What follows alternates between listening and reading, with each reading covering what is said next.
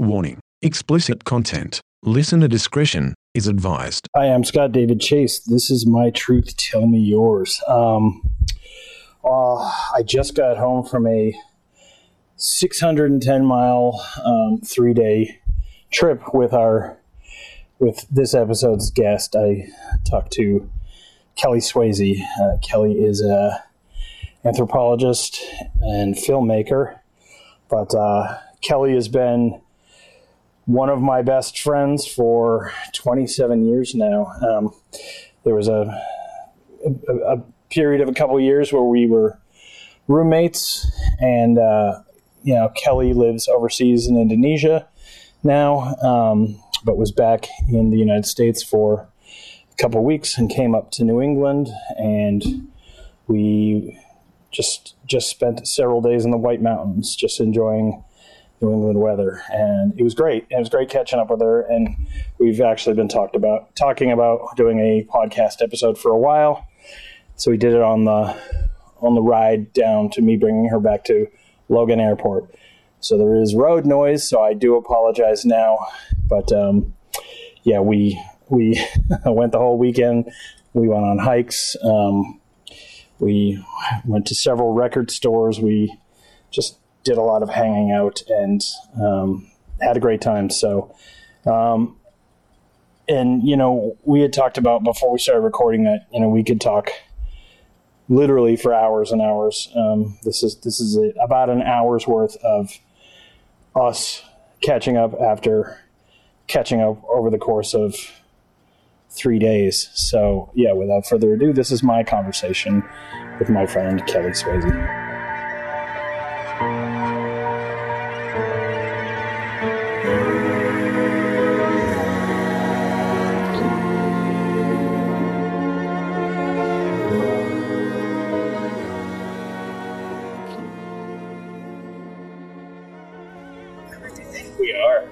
Little. Uh, actually, you can leave that open. I'm going to do it the, the backwards way from how I normally do it because I have six questions I normally ask at the end. Because I completely lied to you and said I don't have questions set up. Um, Did you know? well, it was it's the same six questions that I asked everyone. I just started it this season, but uh, given we're talking about music, a lot of it has to do with it. So me see if I can remember the questions because I've always used my cheat sheet before. But um, do you remember what your very first concert you went to was? I do. I do. Do you want to share that Um, information? I'm not sure if I should disclose this information at this time. No, it was the Grateful Dead. Oh, Uh, I want to say that. Did Phish also play? oof. I don't know. I might be mixing that up in my head, but it was definitely the Grateful Dead. Because Where was it? Somewhere up in Maine. Don't know exactly where. I do remember driving up there and being stuck in like the caravan of people, like doing helium balloons and stuff. How old were you? I must have been 15 or 16. And the funny thing is that my sister and my dad were also at the same show, but I was like there with a friend. And so I was really terrified that I was going to run into them because, of course, we were misbehaving. Sure. Um, yeah. So probably 15 or 16, I guess. I Yeah. don't think I was driving yet. So That was that would have to have been like right towards the end of their career because yeah, I think Jerry died in '95 yeah, I guess so. because he he was already dead when we met in '96. Okay. Um, I only know that. Maybe I was younger than that. Yeah, I only know that because um, Melissa is a big, I mean, super big Phish Phish fan, but I was also a fan of the Dead. So, Do I remember anything else about the concert? Not really. Right. Um, did you enjoy it at the time? I mean, I guess. I don't, you know, that was a long time ago. You're not you're not uh, a big Dead devotee now. No, definitely not. Um, occasion, yeah, I don't think I've listened to the Grateful Dead in years. I do, and I have to add to this though. One of my favorite concert memories was with you, seeing uh, Tenacious D and Weezer in Jimmy World. and Jim, did Jimmy World play that? They show? were in the middle. Yeah, it was Tenacious D, then Jimmy World. That's so funny because I have zero memory of that. Yeah. Sorry, Jimmy Eats World. Um, yeah, what that was Portland, Maine. I- It was the Okay. Portland Civic Center. So I have this like funny memory of watching Kyle Gass and um, Jack Black in their underwear, like running around the stage doing Right. pirouettes. Um, They have. Have you seen? Um, they just released a new video of their cover of Chris Isaak's Wicked Game. oh no, That is, uh, and they're trying to like ape the original video because they're both in their tidy whities running around the beach, the shore. seems they've been doing that for twenty plus years. Yeah, and they're now like 50 plus year old men with. Well, Jack Black has a huge gray beard now, and it's, it's sopping wet from the ocean. But it's quite sensual. Who was that? Helena Christensen was in that video Yeah. right? Yep. Apparently, her and Chris Isaak did not get along at all. Nice. I'm Um, sure that was a fun shoot. Yeah.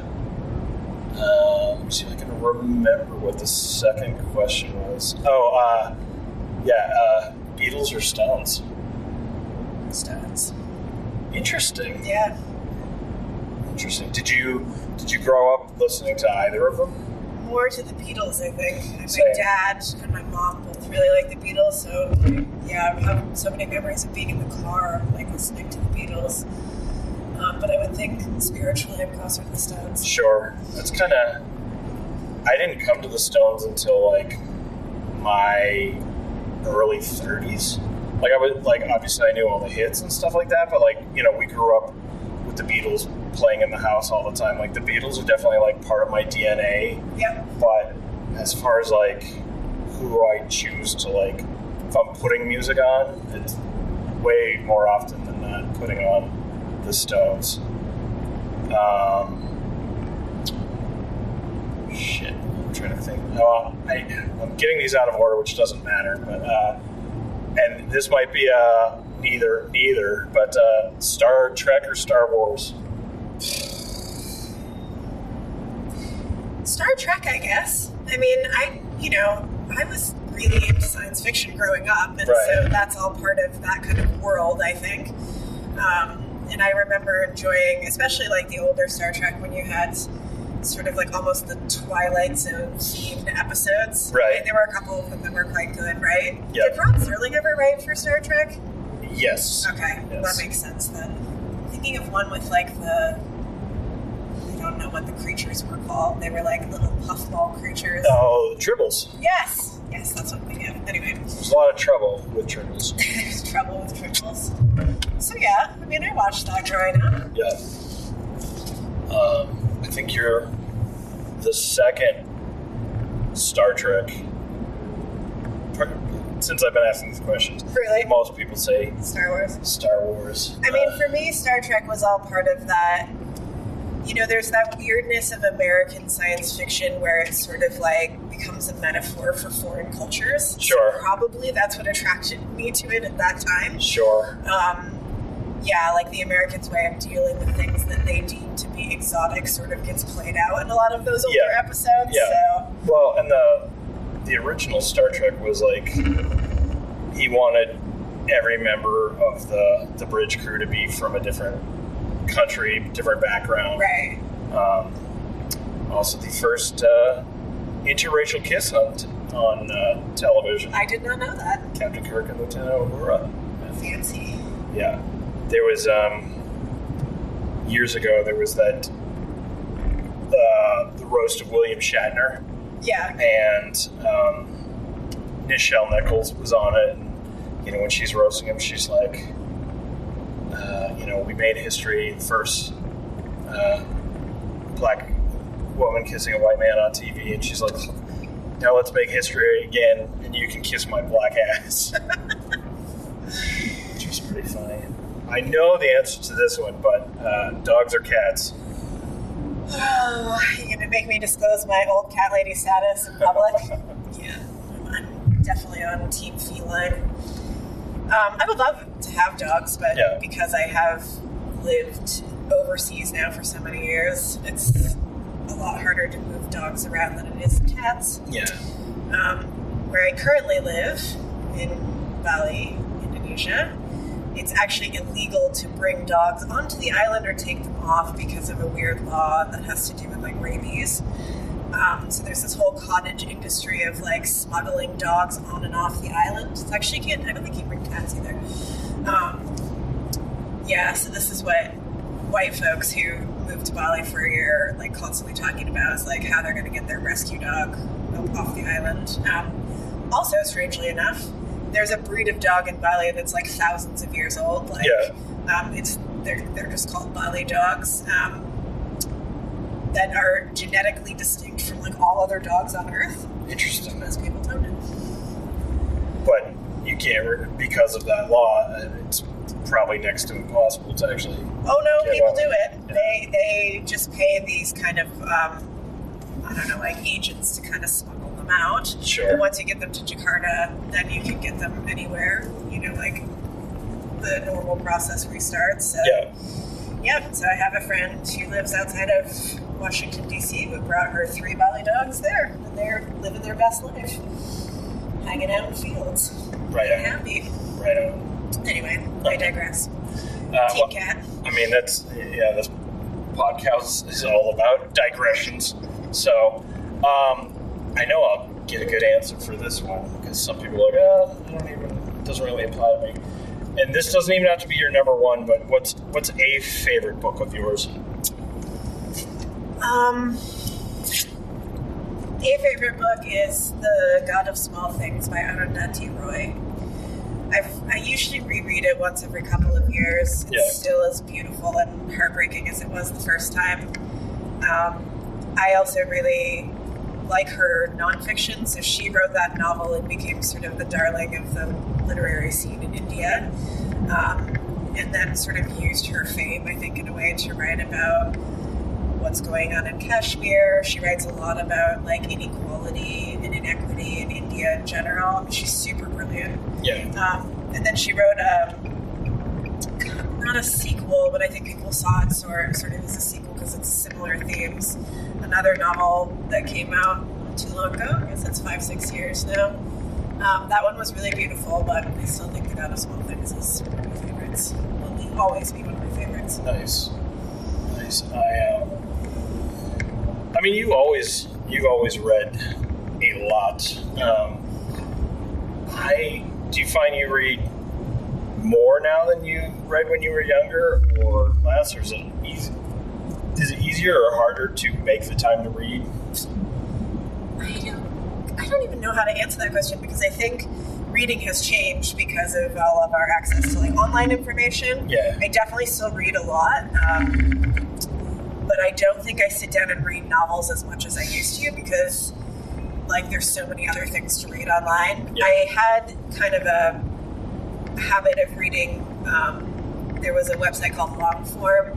So like on every Sunday, I would read like three long form articles. I really love like long form research articles, but they've shut down now, so I kind of stopped doing that. I'm sure Yeah. there's other sites out there that do it. I've just been lazy. Um, but I've tried to go back this year particularly, and I guess partially because of the pandemic too, like more time to read and start reading novels again. Um, yeah, but I've always been a huge reader, so I don't think I could like exist without reading. Yeah. It's just like part of what I do on a daily basis. Yeah. Um, you know what I was looking for the other day What's was House of Leaves because you were the one who had recommended that book to me originally. Yeah. And I loved that book, and I can't find it anywhere. Like it's not online. Like it's not. I, I can't find anywhere to access it. I doubt I could find a place to buy it where I am. I know it's uh, I know it's on Amazon. I, uh, on Amazon? Are you sure? Because I checked and I couldn't find it. I checked fairly recently. Um, wish I'd known that. I would have brought a copy. Um, yeah, that's that's like one of my my two favorite books, and I'm actually kind of bummed that there's not an audio version of it, just because I wanted to revisit it. But I don't know. As an adult, I find it not even as an adult, but like in the last five years, it's really hard for me to like sit down to physically read a book. Like, Yeah. um, I my mind wanders so quickly, and but you know, and I started doing audiobooks when I had like you know an hour and a half commute to work, and it was great. And I've kept kept up with it, um, and I usually every day when I drive to work, I listen to 20 minutes of a book, so it takes me a while to get through them. But that was one that I, you know, I read it. I think I've read it three times, but it's probably been 10 years since the last time I read it. So, um, I don't know how you do that. I mean, there'd be a lot of challenging things to make that into an audiobook. Yeah. So, so much of it is visual in Yeah. that book. I mean, I bet you. I don't know if we see, like, if we stop in Manchester, I bet you there's like a Barnes and Noble there. I bet you we can find it there. Yeah, we should check. That would be cool. Because they ne- it never got published in hardcover. It's always like they they've republished it a few times. Um, that was like the compromise for the first edition was because of how weird it was, like arranged, and because there's like three different colors of text and stuff like that. That was the compromise that the Mark Danielewski, the author, made with the publisher. That they wouldn't do a hardcover edition; would start with paperback. Do you know what year that was published? I don't remember. If I were to guess, I would say either 99 or 2000 because I, the first time I read it, I finished it uh, in Romania on New Year's Eve. And I only know that because that is my brother and sister in law's anniversary. I finished it the morning before their wedding. I, Their wedding in Romania? yeah, yeah, the second one. Not I was going to say, because Yeah. I remember we were at their wedding Yeah, as well. yeah. In that Berwick? No. Uh, Rye. Okay. Yeah. Um, that's a wedding I'll never forget. yeah, their uh, their secular wedding was at a church, and their religious wedding was at a restaurant in Romania. Okay. You know, as you do. Um, but yeah, so it was either published because they got married uh, on the you know the, the millennium. No, wait, was it? Yeah, it was. No, not the millennium. Not ninety nine to two thousand, but two thousand to two thousand one. Yeah. So I just want to put a little aside here that we are driving in the highway in northern New Hampshire right now. yeah, And this really intelligent person who just drove in front of us without a helmet. Please wear your helmet, people. yeah. It is just asking to die. I know, I ride a motorcycle every single day. It's uh, it's it's bike week here in New Hampshire, but That is not an excuse to be. No, no, no. It's not an excuse.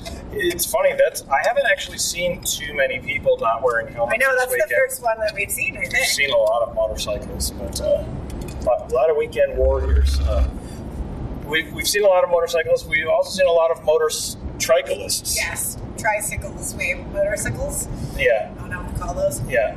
Um, but I also have a bunch of people I know who ride ATVs and refer to them as bikes. And I'm like, do you know bicycle means two wheels? Like, they're like, no, no, no. Everything that you ride that's not a car is a bike. I'm like, It's small details. Yeah.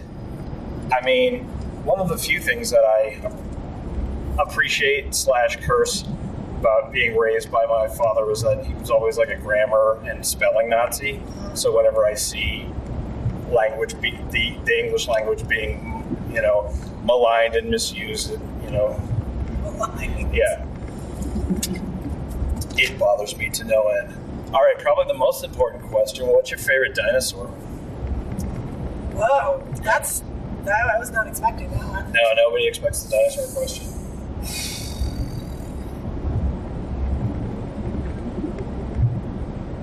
What's the little one that's like really closely related to the chicken? Probably that. Velociraptor? No, that's not a velociraptor. Is that even real? Yeah. Well, so because you know Velociraptors, like I never heard of a Velociraptor when I was a kid. It was Jurassic Park that like made them famous. But the dinosaurs that are in Jurassic Park, those are not actually Velociraptors. Velociraptors are very tiny, and Oh, that's probably what it is. then. Yeah, Yeah, um, they look like lizards mixed with chickens, right? yeah, yeah. That. But that dinosaur is called something else, and you know they told Spielberg that, and he's like, "Velociraptor sounds cooler. We're just going to call these Velociraptors." I didn't know that. Yeah. I didn't realize it was a mislabeling issue. Yeah, yeah, and uh, yeah, it, it's it's interesting because you know that movie they use a mix of puppets and CG, but for a movie that's 30 years old, it holds up incredibly. Like the way it looks holds up really well, and so whenever like I see terrible CGI in movies, and people are like, yeah, but they're doing the best they can with technology. I'm like, bullshit. We've had 30 years, and like this was believable in '93. So Every time I watch that movie, I the only thing I can focus on is that it was filmed in Honolulu, and Right. I know all the places that it was filmed. And I was like, oh, I know that park. Like total, uh, as we say in Indonesia, salah focus, wrong focus. But Gotcha. I um. Yeah, you lived in. How long did you live in Hawaii for? Gosh, I guess I moved there around 2003, and I didn't really fully leave until 2010. Although I was in Indonesia for my field work for a year during that period, so did my field work like 2009, 2010, came back to Honolulu briefly, and then yeah, moved to Indonesia permanently at the end of 2010. Yeah. The yeah, the last time I was in Hawaii um, was probably 2008. I think that's what we figured. And when we were there, we did a. Um, there's a there was a dead. Uh, drove by a, a dead deer, and there were a Oh, whole bunch that. of. I was staring at the beautiful falcon. Well, the falcon had its wings spread over, eh, and there was a there was a whole grouping of them down below Oh. below the guardrail. Because as soon as we drove by, that falcon just pounced down, and they just started uh, Nice. eating the deer. Um, uh, Hawaii. Oh, when I was in Hawaii, um, one day we were on, we were on the island of Oahu, and I knew that you could do the, the whole perimeter of the island Yep. in about five hours.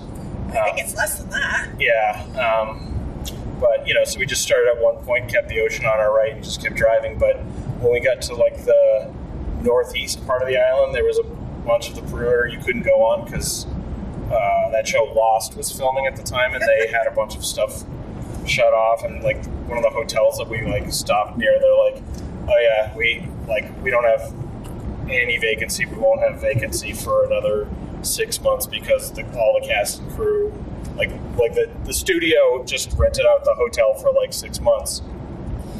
So I did all of my grad work at University of Hawaii Manoa, mm-hmm. and they used to film in Manoa Valley all the time. So like it just became this thing. Like, oh god, they're filming Lost again. Like you Right. can't go down this side street or whatever. Yeah. And yeah, we saw the cast. I mean, you know, Oahu is a really small place. It's also a place where like I think most locals don't don't just don't give a shit about famous people for the most part. So I think the cast really liked living there because they could just sort of have a normal life. Yeah. Especially after the show took off. Um, and my Arabic teacher, Ustad Adli, who was from Yemen, was the dialect coach for the character that was supposed to be from Iraq. Right. So he like would be on set to like basically help him speak Arabic in the Iraqi dialect correctly. So Right, because like- that, that actor's British, really. yeah, so it was pretty cool. And he was like, he is the nicest person. I actually, what is that guy's name? I ran into him like so many times. Kid. You see him at the mall all the time. He, um, yeah, he was one of the few people on there that I thought was like a, like a genuinely really good actor, and I'm surprised I haven't seen him in more Western stuff since then. Yeah. Because I always the only I think the only person from that that really like became a bona fide star after the fact was Evangeline Lilly, who Yeah. I don't think is a particularly great actress. She's fine. And some of them ended up staying out in Hawaii. I can't, there were like Yeah. two from the cast that ended up think there. yeah, Jorge Garcia still lives out Yeah, there. I right. And uh, but you know, once you've started in Lost and been on a Weezer album cover, what more do you need to achieve in life? Yeah, um, and like, but I also think like, other than like Matthew Fox and Dominic Monaghan, none of them were really well known beforehand. So it's like that show kind of put most of them on the map. Um, and God, I haven't really seen Matthew Fox in it in much since then. Um, it's so funny too. Um, you know, we were talking yesterday about like just content and how much content there is out there because that was like the biggest show in the world for a couple years and was just like a cultural phenomenon. And now, just I don't know, 12, 13 years from when it ended, talk to people in their 20s, and a lot of people have no idea because there's just been like such a continuous tide of stuff. Well, and that really restarted the whole. Yeah, I mean, that was one of the first like serials, right, that we were all Yeah. watching and talking about. So that was like the beginning of some new phenomena, I guess, in television and entertainment. And yeah, just the multi season series. Yeah. A lot of them sci-fi too, right? Like, Yeah. so it started up a whole new era of that genre, I think, in television. It was also that was like I think sort of the tail end of what they call appointment television, where it was on at a specific time, a specific day. Yeah. Like streaming wasn't a thing yet, so like you had to wait till whatever it was Thursday night, Friday night to see it, and then you know what used to be called water cooler television. People would talk about it at work the next day. But yeah, that was one because I have a couple friends that think it was a phenomenal, like brilliant thing. Like, and I really enjoyed it for the first couple seasons, and then it became clear that they were making it up as they went along, and so there were so many loose ends when it ended. Um, Yeah, I can't remember how many seasons I actually watched until I sort of lost interest. And I think I went back when, it when it ended watched Yeah. the end. But and it was the the ending uh, was one of those things that like it was the most blase like junior high school writing assignment ending where like you paint yourself into a corner and you're like and then I woke up like uh, okay like um, speaking of good endings Yeah. in shows that I really like, I came very late to The Good Place, but my partner and I absolutely love that show. Yeah. Like, I think we, I- that was during the pandemic, I think we watched it all in a couple of weeks or something. Um, and we still talk about the last episode of that show. Like, I've still never seen it you've never watched The Good Place? nope Oh my gosh, I'm so surprised by that. well I'm, I'm a disappointment to most who know me I'm disappointed. I'm, I'm just genuinely surprised. um, Why you don't like uh, Kristen Bell? What what's the?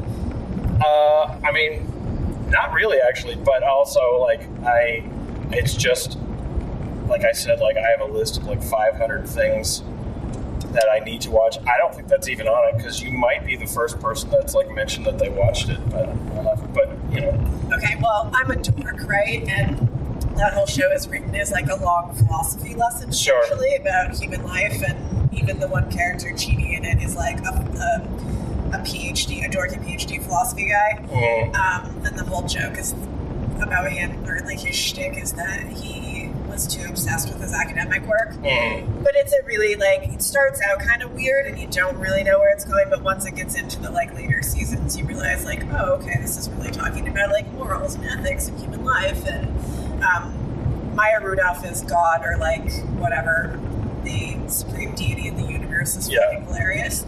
And yeah, it just ends in a really like beautiful way. So I How do many- recommend. how many seasons are there? Uh, good question. I don't remember. Uh, I'll have to check it out. though. And I enjoy, I enjoy Maya, Maya Rudolph. Who is it? Minnie Riperton was her mother. Uh, Mother's famous. their dad's famous too, right? I think so. Okay, too many questions all at once. Questions, questions, too many questions. You want a shard? Here. That is my Dark Crystal reference for this trip for you. Uh, speaking of that, did you did you watch the the Dark Crystal prequel series on I Netflix? have not. How was it? I, I still haven't finished it. I I was so excited for it for you know decades, hoping they would do something to revisit that world. And when they did, I was just like, I don't really care about this. But they also did most of the voices were celebrities, which completely takes me out of an animated thing, particularly if it's puppets. Um, because like Seth Rogen did one of the voices, and I'm just like as a fucking podling. It's like, "Ugh." I mean, he didn't actually do his voice, but he has a very recognizable voice. Do you know what I mean? Yeah. And a lot, and because a lot of the voice actors from the original have passed away since you know 40 years ago, they recast some, and some of them they did a good job with, some not so much. But also, like, th- there's not a ton of the same characters in it um, because it takes place a couple hundred years before Dark Crystal. But like the the woman who voiced Aughra, they re- recast Aughra, which is like a pretty distinct voice. That's cool. But anyway, The Good Place has four four seasons. seasons. So I have a question for you now. Now that you're done with your questions, Sure. why is it that you think both you and I, in very different ways, there's some overlap, really, really like enjoy visual media? Like, what is it about that in our lives? Um, because not everybody wants to talk about the movies they've seen. Literally every time we're together, it's just like, "Oh, have you seen That- this? I mean, I mean we right. really enjoy t- these. Like, we enjoy film. Sure. Um, I think we just enjoy visual entertainment in general. Um, and I, I am someone who watches like just about anything. Like I just in general sort of enjoy watching all sorts of different things, and Yeah. I sort of have thought through a lot of the reasons about why that is. Um, partially because I like taught media and film for many years, and I really enjoy that as a subject. Like I really enjoy thinking about it in like a societal or cultural sense. Yeah. Um, yeah, but I'm curious what you think. It's it's interesting because I've thought about it a lot, and and I think part of it. I mean, we've always talked about movies, and you know, um, when we lived together, we watched movies to, or shows together a Yeah. lot. Um, I know from like an early age because I wasn't. I don't know. I was a very shy kid and didn't. Uh, I don't know. Like wasn't particularly happy in my childhood for various reasons, and I think films and television were very much an escape to, which is probably why early on I really gravitated towards like fantasy and science fiction. Um, but it's funny because as an adult, a lot of the stuff that I like, I like a lot of dramas. I particularly like a lot of really sad films, but I also like stuff that I don't know kind of helps me like being a fairly empathetic person like to see perspectives of other people who are different than me or you know other people's experiences I guess um, yeah I don't know it's it's funny too because like I also you know I used to I used to do um, movie podcast with my friend Greg a lot and his biggest complaint with a lot of the movies that because we have very different tastes in movies. You know, he likes actions and comedies, but he was just like a lot of the movies I watched. He's like, yeah, but nothing happened in this, and I was like, it doesn't always have to be You just about. described my favorite kind of movie, Yeah. where nothing happened. yeah, I'm like, I I enjoy character studies a lot, and also where like you really get to know like one or two characters uh, deeply. Like to me, that's way more important uh, or maybe not important, but that's really kind of connects me to a film more than than this happened, then this happened, then this happened. Which is funny because like I, I gave myself this assignment, which has been torture. Which I, I watched all of the Fast and the Furious movies this year to, to Sorry. lead. I haven't seen the new one yet, just because it's so different from what I watch. And I was like, all right, I want. There's there's ten of these things. There has to be some like I was basically trying to unlock the what is it about it. I, I haven't. I'm just like, oh right, people just like cars and explosions Yeah, and girls' butts. fast Yeah. in cars. Uh-huh. Yeah. Well, there's like the first like six movies. There's always a street race in them. It doesn't matter what like weird espionage thing they have to accomplish. They're like, ah, all right, we're here in Madrid. We found this secret street race where we're meeting this guy, and there's always girls in like just tiny little booty shorts that are like half the flags, and I'm just like, uh huh, yeah. Um, but I, I don't know. I, I was very very bored. Uh, I'll tell you, I've seen some street races in my time, Yeah. and I've never seen girls in booty shorts with flags, so I feel Well, you've got to go to the ones that Vin Diesel's. I'm missing out somehow. Sorry, Mark Sinclair. I refuse to. I, I like to call out his real name Oh. when. Uh, yeah. Um, I don't know. Why do you? Why do you? Putting the question back on you. Why do you think you've been drawn to visual media, being a filmmaker yourself? Ugh, I want to be a filmmaker again. I'm like only a half filmmaker. Um, What do you mean you're only half a filmmaker?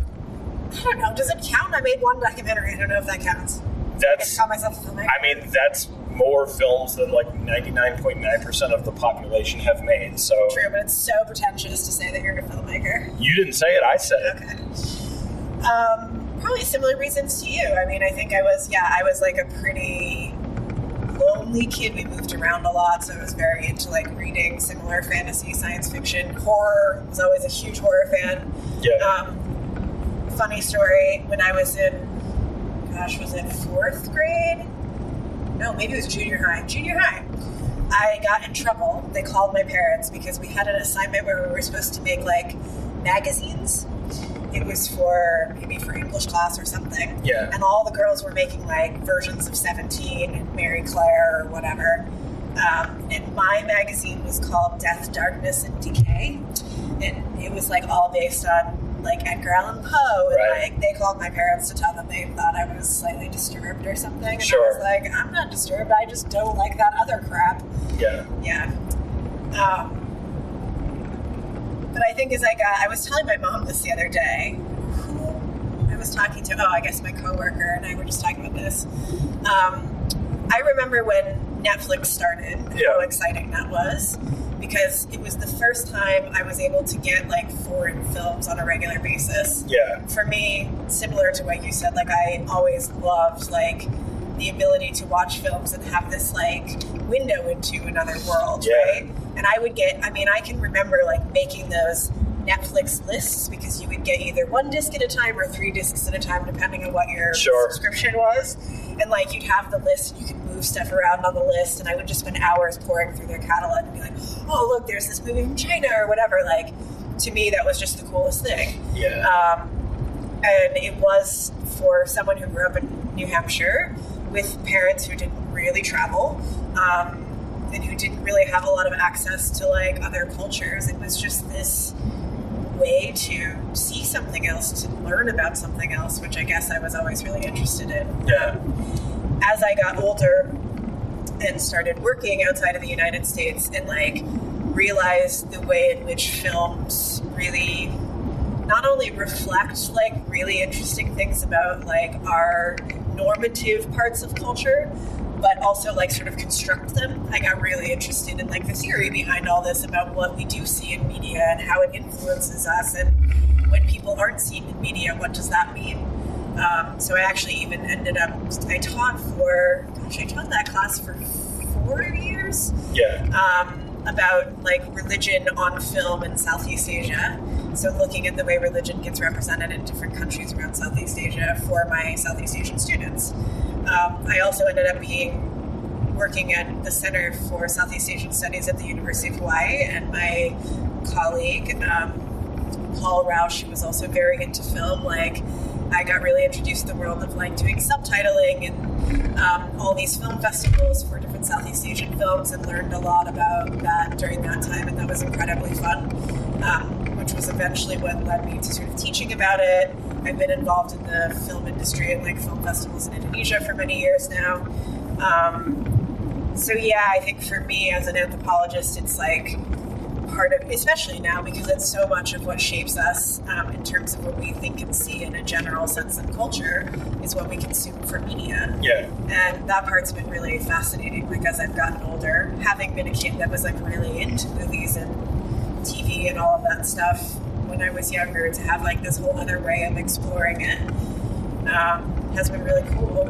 And I don't ever really get tired of it. Like I'm always interested to see what people are doing the really cool thing now with Netflix, going back to Netflix, once Netflix became streaming, because Yeah. we're old and we remember the days when it wasn't, um, you know, they have had this actual whole, um, I guess, section for Netflix in which they are subtitling and releasing more regional films Yeah. and they I read a whole they wrote a whole report. They have a whole R and D like section that talked about like why they were doing this, and part of it had to do with like regional tourism. So this was for the Asia Pacific region. That they were like, the more people that can see these films translated into English, like the more interest they might have in traveling to those places because they get a more like authentic and nuanced view of those places. Right. And I was like, oh, that's super fascinating. Yeah. So they were actually working with some tourism boards around Asia.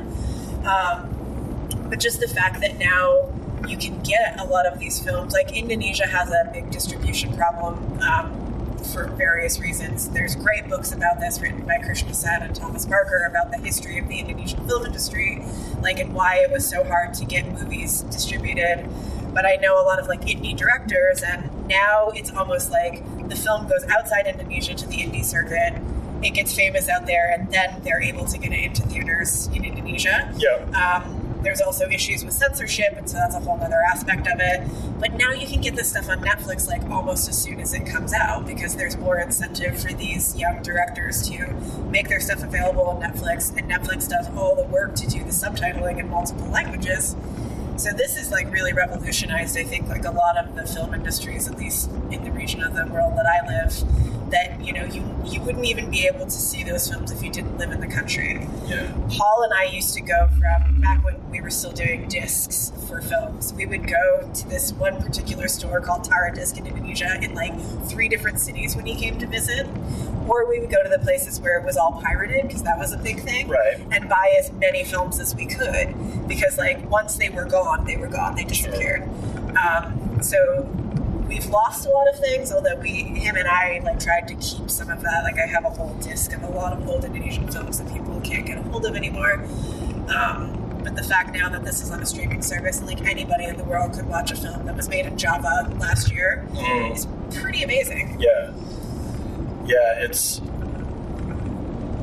it is interesting how technology and the internet has really made so much of the world accessible to us that just wasn't when we were growing up. Um, I mean, you know, there's certainly the downside to social media and technology and stuff, but that, is definitely one of the one of the things that is positive of it. Fun fact also, uh, next month is when Netflix will no longer be offering the disc service at all, which Wait, I didn't know that they still offered the well, that's what I, I knew they did a couple Holy years moly. ago because when I, right before I went on my road trip um, that I did five years ago, I decided to put my Netflix on hold and, um, you know, the, having discs delivered and then. Because I think you could put it on hold for like 90 days or 120 days, whatever. And then when I came back, I was kind of living a fairly transient life for a while, doing a lot of couch surfing, and I got the message like, "Hey, you know, you gotta renew it or don't." And so I chose to not, just because I wasn't really in a place physically where I could watch movies. And they're like, "Okay, just you know, if you renew later, you won't be able to do the discs like you can do the streaming, but." you know, you're grandfathered in right now if you keep it going, but if you stop it and restart.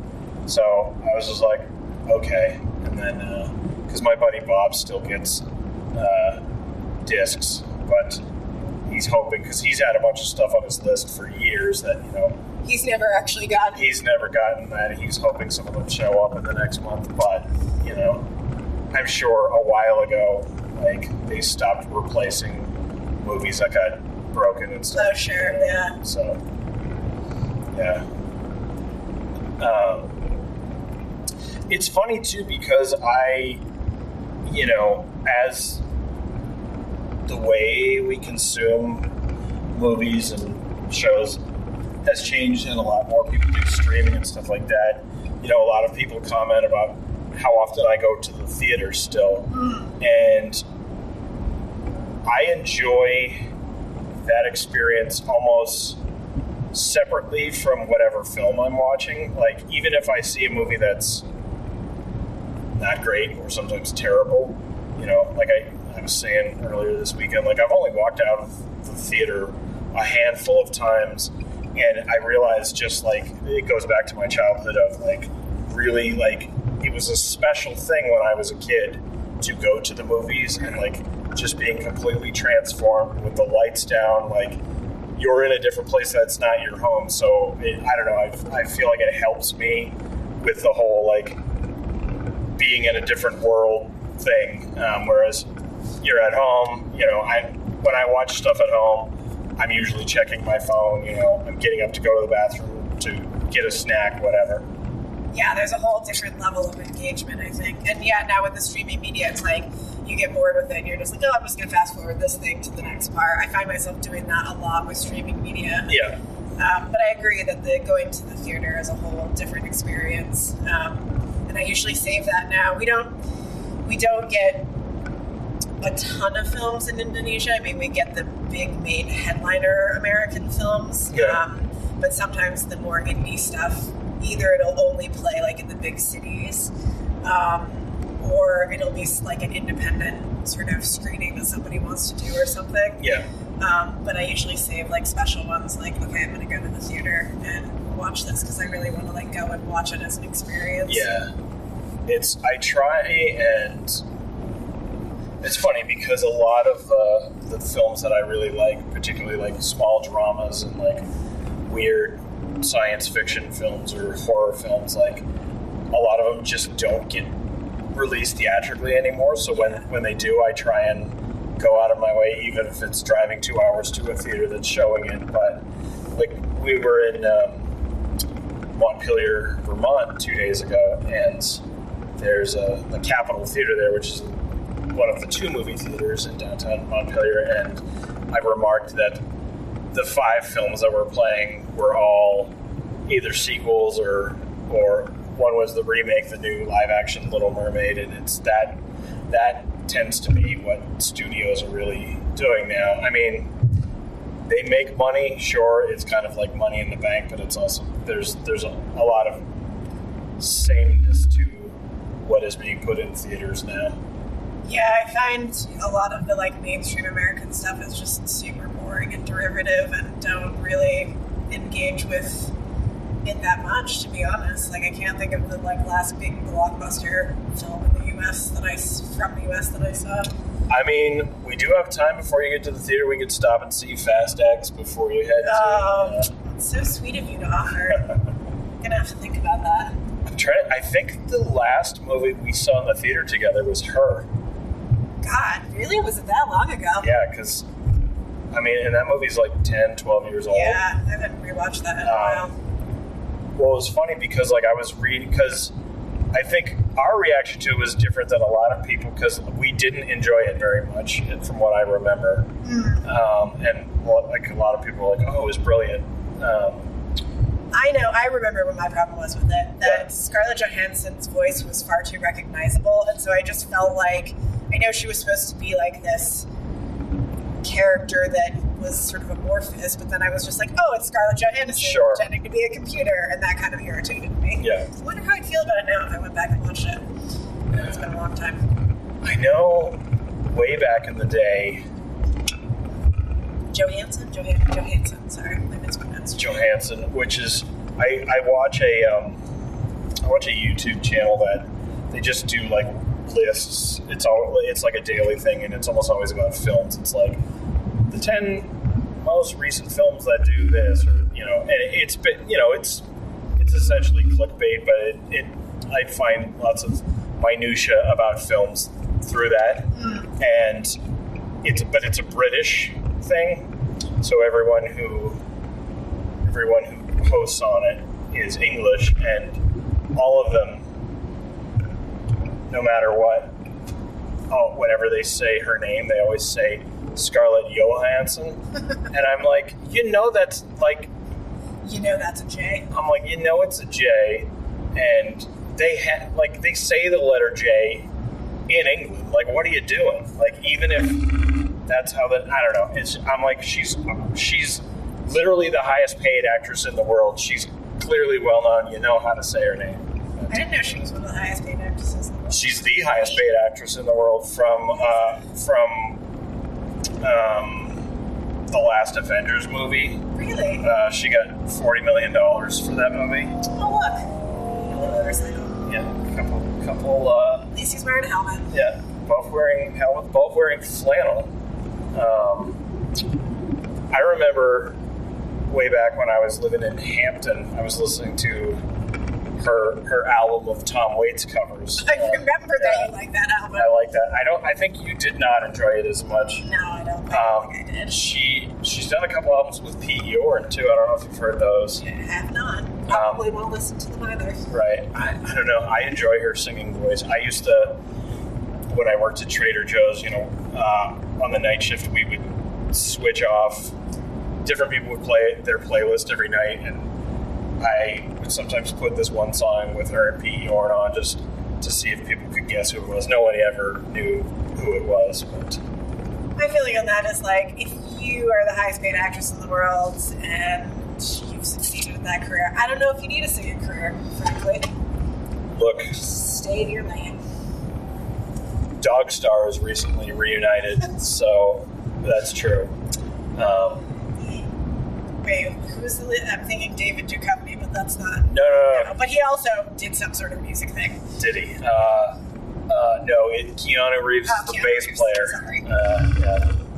Luckily, not not the vocalist. Uh, um, it's funny because there's been a lot of like you know articles about it recently, and they're like the grunge band Dogstar, and I'm like Dogstar is not grunge. Like just because Keanu Reeves is of the age and now looks like a grunge musician all the time, they're not. They're like some weird power pop band.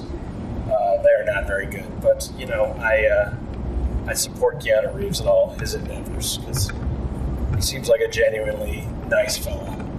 Can you explain that to me? Because I get, I don't really understand this whole like mythology around Keanu Reeves that No. he's just a nice normal guy. I mean that may be true, but my sense is there's probably plenty, plenty of actors that are just nice normal people. Like, why has this become like this whole I think part like of the cult of Keanu? Like, oh my god, he is just like such a human being. He had a, a real life, and I'm just like, and like, who the fuck cares? Right. Um, I don't know. Well, I mean, I think part of it in general why the public has like jumped at it is because like people learned like, you know, his history of his, you know, fian- them losing their child and his fiance dying in a car accident, and people are like, oh my god, that's tragic. But you're right; it happens to normal people all the time. Um, I think also because he kind of like stays out of the limelight as far as like his personal life. Right, Um, uh, there was a video that I saw recently. He was doing because he wrote a comic recently, um, like a limited series, and he was doing uh, an in-store signing in a comic book store, and and there was like a young kid. He was like nine years old, and he was like, kid was very excited to meet him. Knew who he was. Like I'm sure the kid knew he plays John Wick and all that. But you know, he was very like, "What's your name?" It's like Noah, and he's like, "It's nice to meet you, Noah. I'm Keanu." And talking, and then he's like, "Hey, do you draw at all?" And the kid's like, "Yeah, I can draw this. I can draw this," and like ask the kid to do a drawing for him, and like, and you know, the kid gave it to him. He's like, "Thank you so much. This is this means a lot to me," and like, um, you know, I, but you know, it got me in the soft spot because I was like, you know, encouraging a kid to be creative that young, like that kid's probably going to continue to do art, um, or or he's much more likely to continue to do that because of not only was he encouraged, but you know, a a famous person Sure. took the time to do that. I don't know. I, I appreciate that. Um, it's funny because I'll, I'll go see a lot of movies that he's in now, um, but almost all of the movies that he makes, I'm like, it's not very good movies. Well, you were talking about you went back and read Dracula. I went back and watched Bram Stoker's Yeah. Dracula the other day, and I was like, oh, He, oh, it's funny because it gets because he's been doing a lot of like podcasts and stuff for, uh, you know, when John Wick came out, Yeah. uh, and that got brought up a few times, and he's like, he's like, yeah, um, I'm definitely the worst part of that movie. He's like, Sure. he was like, it was a great experience. He's like, he's like, I honestly, I think um, Francis Coppola's biggest mistake in that movie was casting me in it. He's like, he's like, I was way out of my depth. He's like, I will say, like, I, you know, I, I became like I, I met Tom Waits during that, and I met uh, Anthony Hopkins during that, both who were like still dear friends. And he's like, and they were very gracious to me early on. He, he talked about like how he learned a lot about like being kind to people, like through his interactions with them. So he's like, that movie means a lot to me, but it's hard for me to watch because he's like, I feel like I take away from the film when I'm on screen. But uh, you know, I also appreciate the honesty about that. You know what I mean? Um, but he also like whenever I hear him talk about, it, he talks, you know, the like, you know, what makes you decide to, you know, what gets you excited about a script and because actors all the time are like, oh, it's an amazing script, and he's just like, he's more like, oh, at this point, I like working with a lot of the same crew that I've worked with before, and he's like, you know, I can't control the finished product, and a lot of times the finished product is secondary to me over the experience, and you know, he's like, at this point, I can do the projects I want to do, uh, and I'd rather just work with people that I enjoy working with than anything else. That's fair enough. And you know, he's in a position where he is not hurting for money at all, so he Right. can kind of do do whatever he wants. But yeah, um, you know, I I sat through John Wick Chapter Four a couple months ago, and it's it's like two hours and forty minutes, and it's just I'm like it's an action movie, and like it has all the big set pieces and stuff, but each like action scene like goes on for way too long. Like each like big set piece is like 15 minutes long. And you're like, I got it, I got it. Like I've I've thought about like going back and like actually doing a body count because so many people die in that movie. Like there's easily like 500 people that die on screen in that movie, but I, I don't I don't need to sit through that movie again. Yeah, I've never seen any of them. I Um, don't really watch action movies because I guess I have enough Enough action in your life. going on in my own life. Yeah, uh, it's. I saw the first one like after the fact because it was like a surprise hit, and like it was clearly never meant to be a franchise. I don't even really know what it's about. Give me the The first one is two sentence he's a summary. he's a he's a guy who used to be a hitman, has retired because like he met his wife and fell in love and um, didn't want to have that life anymore. And then his his wife his wife dies. I think it's cancer, but I'm not sure. So it's just him and his dog living in this house. And the organization he used to work for tries to reel him back because he's such a talented assassin. And he's like, no, I can't do that.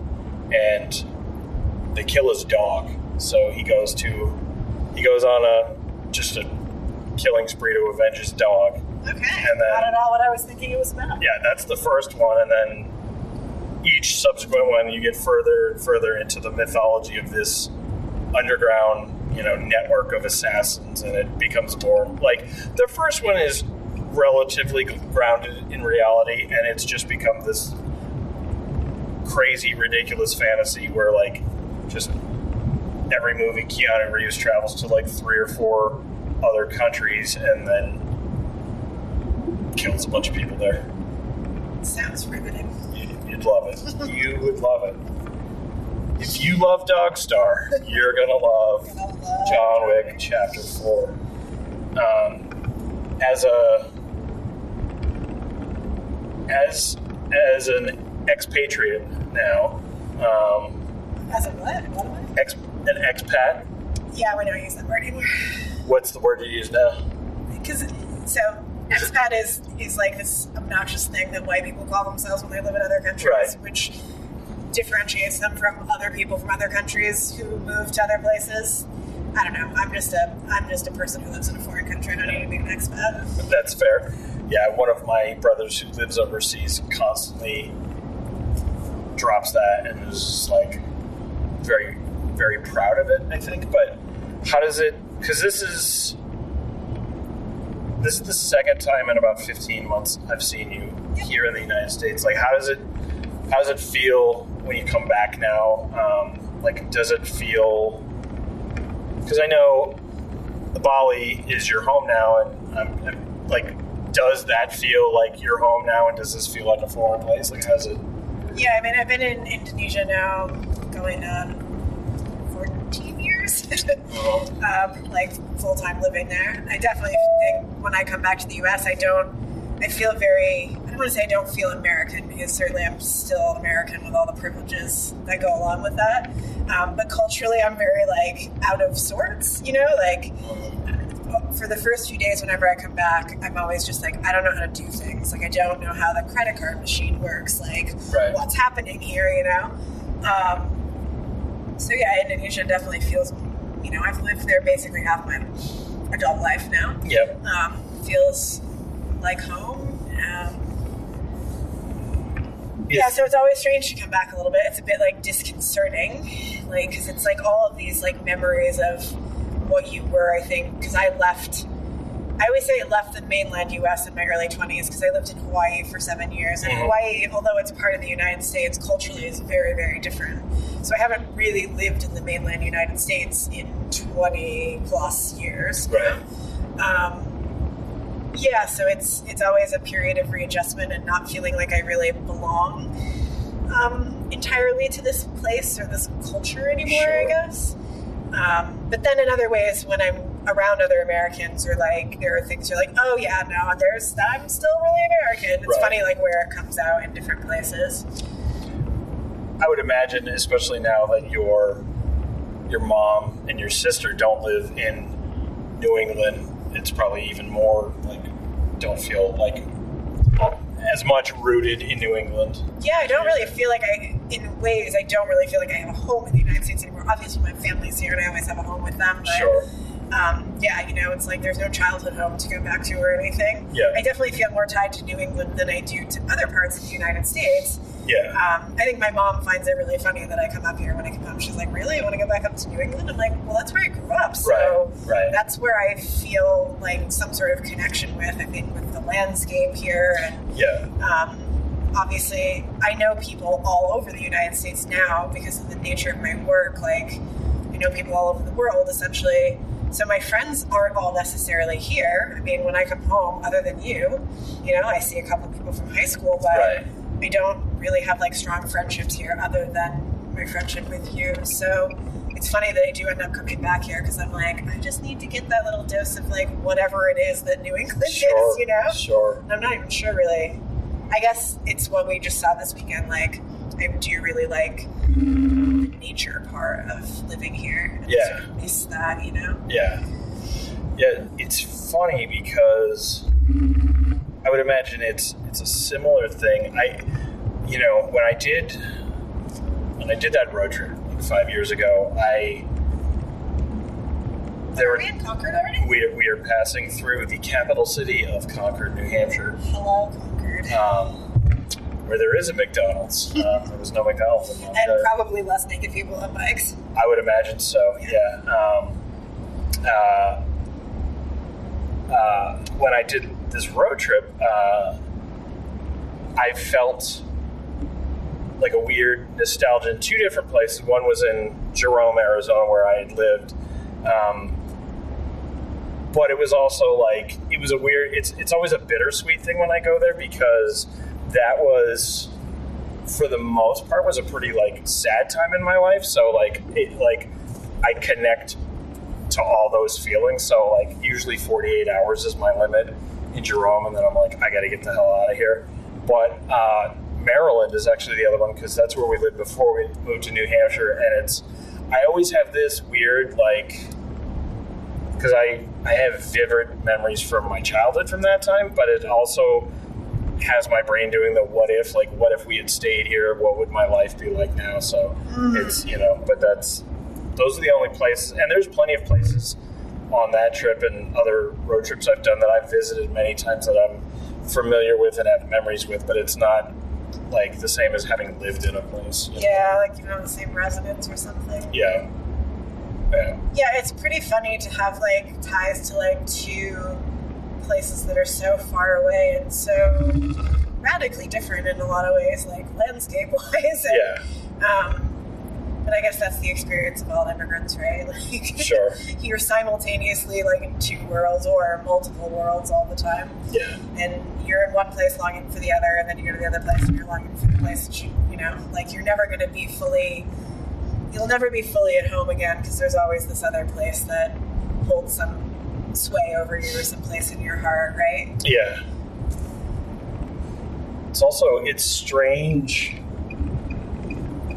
when you move around, and I'm sure you experience this e- even more than me. That like you make good friends, and then if you go back to somewhere you've lived and like try and like like you inevitably talk about people that are important in your life and realize like other people in your life have never met these people and there's a good Right. possibility never will Yeah, that's right. be in the same yeah it's very strange like yeah yeah, I've been really incredibly lucky um, doing what I do and like all the opportunities that I've had. Like I've met so many incredible people, many of whom have become good friends um, of different from different points in my life, from different places. Mm. But it's true. Like these people know these certain parts of your life, and they don't know others because they were never with you in that context yeah um, and they've never met each other. Like Yeah.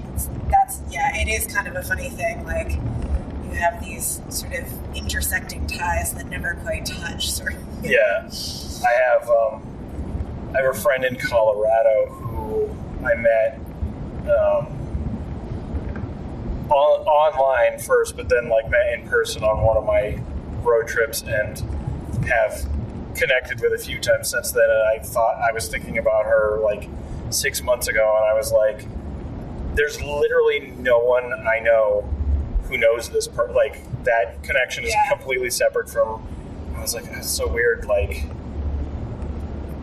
not to be not to be morbid or anything but i was like if i were to die suddenly like i don't think anyone would know how to contact this person like Yeah. you know because that's someone who like i would want to know if something happened to her so i would imagine that there's the same feeling but i was like i don't even know if anyone would know how to like get in touch with her so know, Um, random thought yeah, I mean, I think about this stuff a lot because obviously I've chosen a rather different life path than most of the people I grew up around. yeah Um, I have this famous, favorite famous writer quote. He's a theorist, actually. His name is Michael Warner. Um, like long before he wrote theory, he was like a Pentecostal kid growing up, um, and he writes wrote this great essay about being Pentecostal and discovering he was queer and like how that like led into his later anthropological theory. Yeah. But there's this great line in there where he says that like the ability to reinvent yourself is like such a, a part of the American character essentially. And I was like, oh, that's totally true. Like we really put a lot of stock in the ability to like you can be one person one day and then like decide you're going to completely be something else, and that's something we encourage and we find as like a positive. Sure. Where in many cultures that's not so much the case. right Um, and I've always sort of liked that idea that like maybe the Americanness in me is not so much that I like connect with American culture so much anymore, but my ability to like reinvent myself and be whoever I want to be sure um, is a very American part of me, I suppose. Um, what was I going to say? Something about meeting people. Oh, so I was really shy growing up, um, and even like into my after high school, into my early pre-college years. I didn't go to college right away.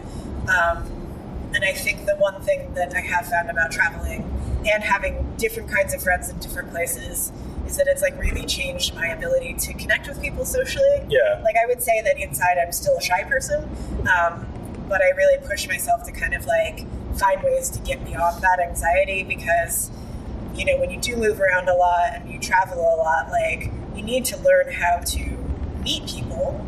Um, you know, sometimes in very strange circumstances, and I've you know over the course of time have like figured out how to do that. And it's a really lovely thing to like land somewhere and go out somewhere and like meet people in some country that you're visiting that you then end up keeping in touch with. And like you know some of them may become friends. Like um, so i've really enjoyed like my you know my 30s and into my 40s now like traveling by myself and like being able to just like go out to places and by myself and meet people and and then expand that network. You know, and it's um, something that I really appreciate coming from the U.S. where we don't always have that as part of our culture, or part of our social life. I Sure. Americans can be very insular sometimes. Like when they're around people that they're not used to or that they don't know about, they tend to like look for other Americans. And I, you know, obviously for many years have not done that because I don't necessarily like.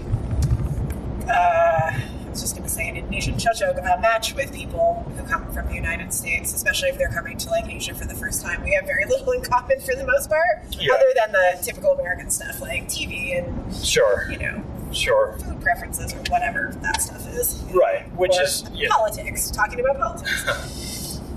which is certainly like the the small talk stuff. Which miles. Okay. Keep left on I-93. Don't you worry, I will. Actually, I'm not going to because we're going to go to Manchester. I'm talking back to the GPS lady. We're going Um, to Manch Vegas. Yeah, that's I- the most exciting thing I've heard all day. Well, I figured we could go look for that book, Oh. and I'm gonna take a little detour to see if I can get some some some black canvases at Michael's.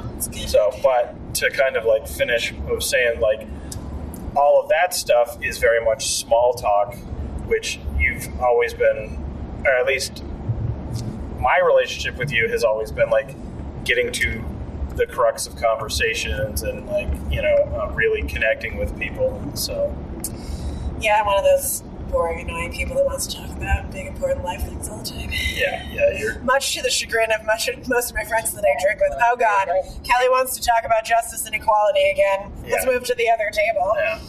You are certainly someone I would describe as both boring and annoying, for Thank sure. you. Appreciate that. Um, well, we're about to hit the toll, so that might be a good place to to stop. Um, Uh, well, let's just do the, the breakdown for the record. How many years have we known each other? I-93 since 1996, so it's it's right around 27 years. It was around this time when we started working together. So Wow. yeah, um, hopefully we'll know each other for another 27. Hopefully, we'll both live that long. Yeah, it's putting a lot of pressure on. it is indeed. But we still like each other 27 years later. That's true. That is true. Uh, yeah.